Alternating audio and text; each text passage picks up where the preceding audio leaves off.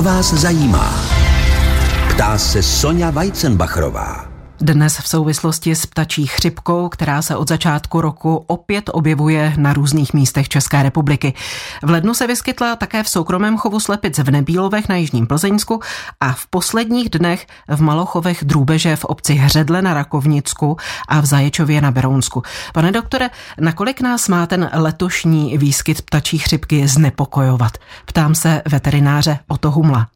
No, já bych řekl, že nás má znepokojovat hodně, jako teď v podstatě v posledních letech eh, každý podzim a každé jaro a souvisí to s přeletem tažných ptáků přes naše území, buď eh, na podzim od severu na jih, a nebo teď na jaře přesně obráceně. A co to vůbec je za onemocnění, ta ptačí chřipka? Je to stejná chřipka, nebo hodně podobná chřipka, jako máme my, ta opravdu pravá chřipka.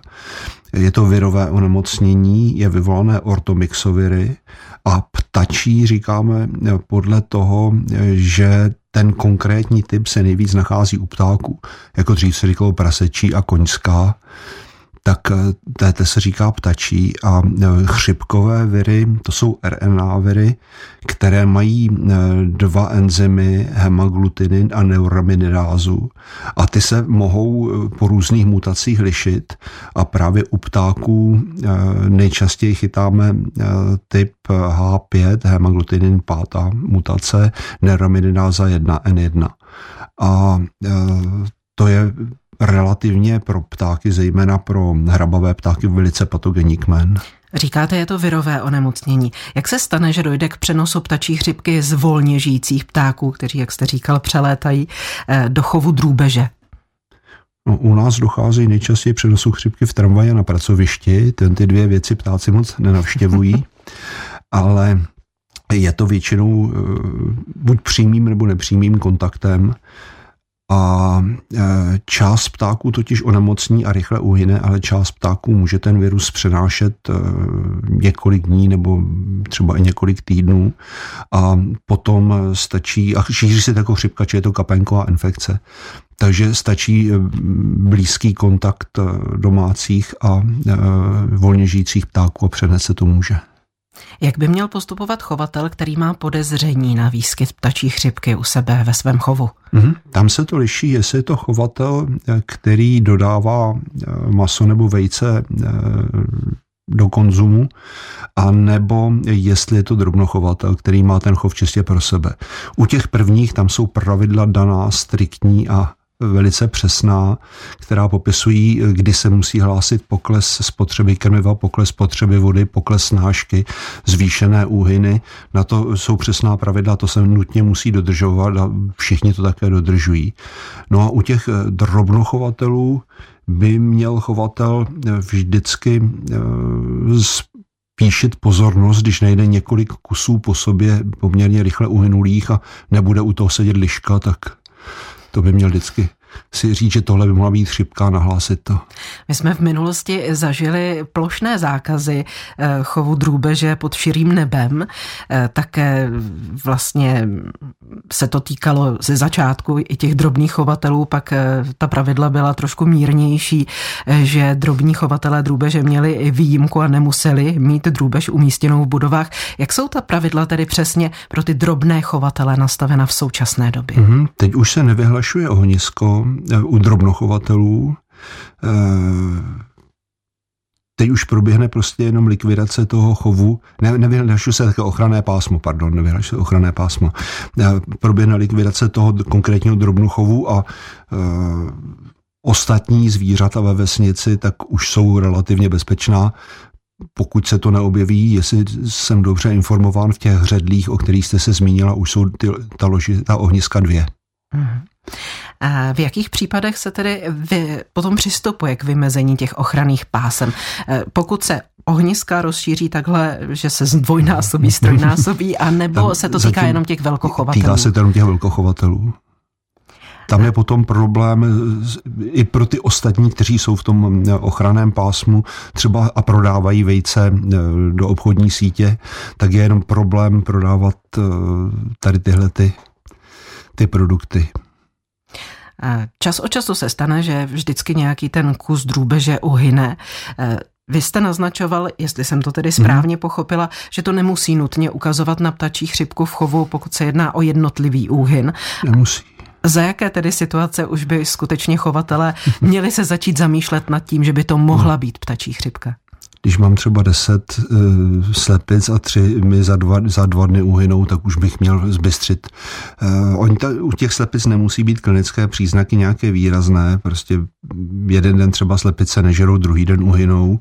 Někdy se u nich uh, projeví stížené dýchání, Někdy se objeví stav, kterému se říká hemoragická diatéza, že má takové tečkovité prokroháceniny třeba na hřebínku a nebo potom na vnitřních orgánech, ale to je, to like obtížně poznává, s tím se špatně pracuje, takže je lepší, je lepší jakýkoliv hromadný úhyn radši nahlásit buď na krajskou veterinární zprávu, anebo eh, aspoň na obec starostově, ten už se postará, co, co se má dělat správně. Ty příznaky, které se jste uváděl, to jsou příznaky týkající se slepic, anebo se to dá vztáhnout hmm. i potom na vodní drůbež? Dá se to stáhnout v menší míře i na vodní drůbež, ale ona je poměrně odolná nebo odolnější, takže tam eh, k těm úhynům dochází méně často, těch nakažených kusů je daleko víc než těch uhynulých a většinou se to projeví jenom apatí. Já jsem letos ani ne, ale v předloňském roce jsem, jsem pitval dost velkou řadu třeba labutí, i u kterých se prokazovala chřipka a ten patoanatomický nález byl velice minimální. Jestli jsem správně zaregistrovala, vy jste se zmínil o poklesu snášky. Mm-hmm. Pokles snášky teď v zimě je vlastně normální. Eh, kdy, Pokles ukazuje na tu ptačí chřipku. Pokles nášky je normální v malochovu, ale není normální velkochovu. Tam ty slepice jedou bez přestávky jaro, léto, podzim, zima, takže tam je to velice důležitý signál. Mm-hmm. Takže drobní chovatelé se nemusí nějak znepokojovat, ne. pokud... Když mám z desíti slepic jedno vajíčko a mám to už od prosince, tak se nemusím znepokojovat. Pokud se znepokojím, mám podezření, že v chovu je ptačí chřipka. Je povinnost to nahlásit? U těch drobných chovatelů ptám se na tohle. No, pokud mám podezření, tak je. Jo. Ale můžu tvrdit, eh, že to podezření jsem neměl. Mm-hmm. neměl bych navádět, ale je to možné. Já si pamatuju nás pana profesora Chloupka, který nás učil právní normě.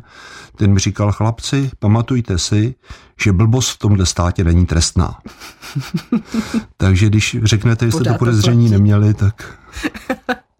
No ono právě ne každý chovatel je jaksi ochotný eh, to své podezření sdílet dál, protože eh, se bojí právě toho, mm. že mu vybíjí chov, bojí se třeba i toho, že něco, dejme tomu, mohli opomenout a že za to budou nějakým způsobem mm. popotahování těch argumentů je vícero. Já si pamatuju, když byla ta hodně přísná pravidla, jak se třeba zvažovalo, co dělat s chovy papoušků, které byly v tom ochranném, v tom ochranném pásmu. Hmm.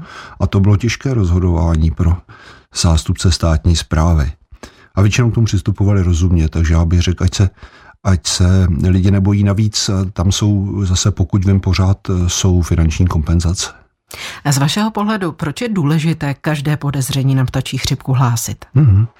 Protože teoreticky je možné tu ptačí chřipku přinést i na člověka.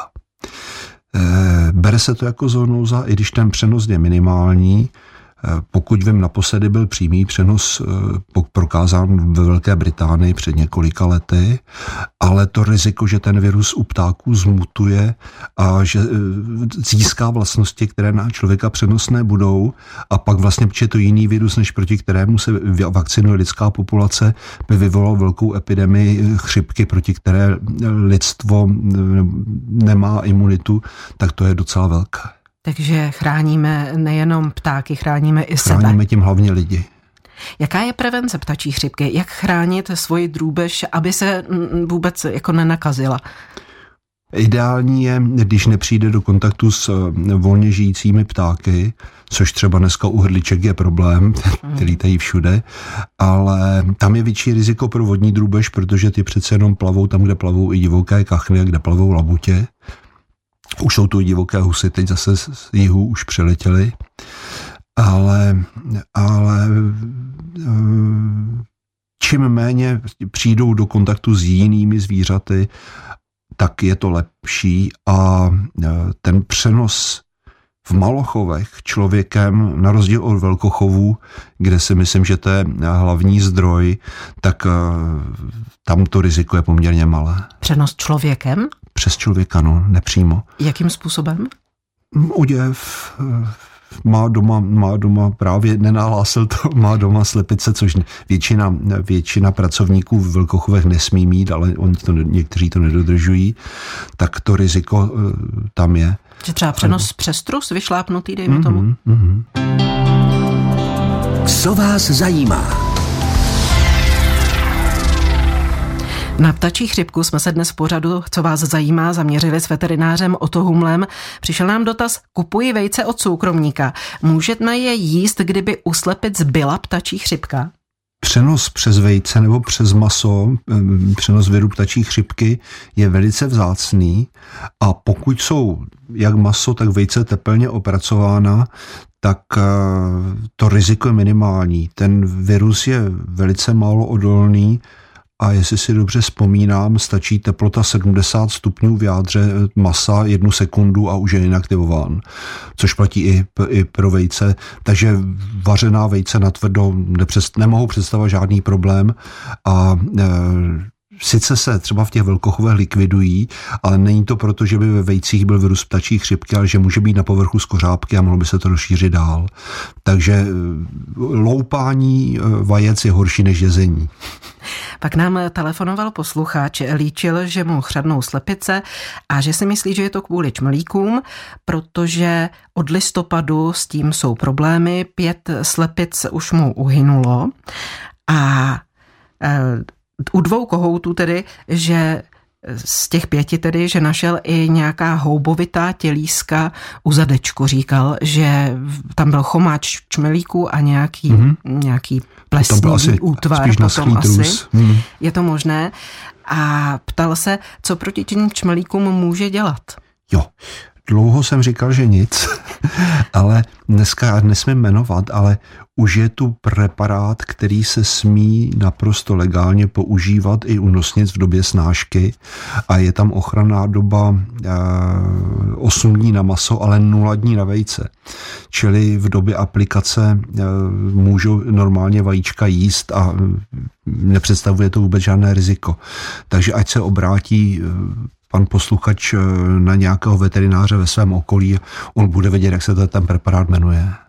A opravdu mohou ty slepice tak chřadnout jenom kvůli čmelíkům, že až uhynou? Já znám hodně případů, že čmelíci tak úplně vycucali z krve, že uhynuli. Je to, je to možné. Je to většinou problém podzimu právě, ten září, říjen, tam to bývá nejhorší, to bývá čmelíku nejvíc. Další dotaz. Když pes sežere ptačího vínko, může se nakazit ptačí chřipkou? Je to velice, velice nepravděpodobné, ale je to možné. Roznáší ptačí chřipku také holuby ve městě?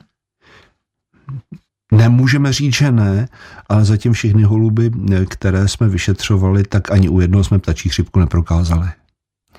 A co si z dnešního povídání odnést, pane doktore? Jaké jsou vaše hlavní doporučení pro chovatele drůbeže no, možná pro pejskaře, toho... aby zamezili, zamezili tomu, aby toho... psi žrali hovínka Mm-hmm z toho, co jsem neříkal, nebo co jsme neříkali, je teď je asi ne, v tom jaře, už je skoro vlastně jaro, když se podíváme venku, tak je nejdůležitější eh, krmit slepice tak, aby k tomu neměli přístup volně žijící ptáci, čili buď vevnitř, nebo aspoň v nejhorším pod přístřeškem.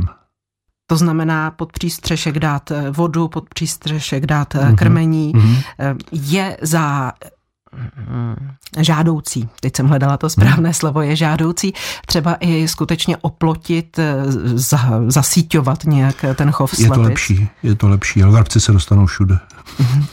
A pro ty pejskaře, jak nebezpečné to je, ještě máme chviličku času, tak se Minimálně. zeptám. Tak to. A nějaká jiná Minimálně. choroba? Která by od, těch, od toho ptačího jsou, trusu se mm, přesunula na psa? Může tam být salmonela, ale proti té jsou psy poměrně rezistentní, kočky také. E, může tam být aviární tuberkulóza, ale to je zase velice, velice vzácná záležitost u psů i u koček. A jinak už mě asi nic nenapadá. Ve větším to riziko nepředstavuje.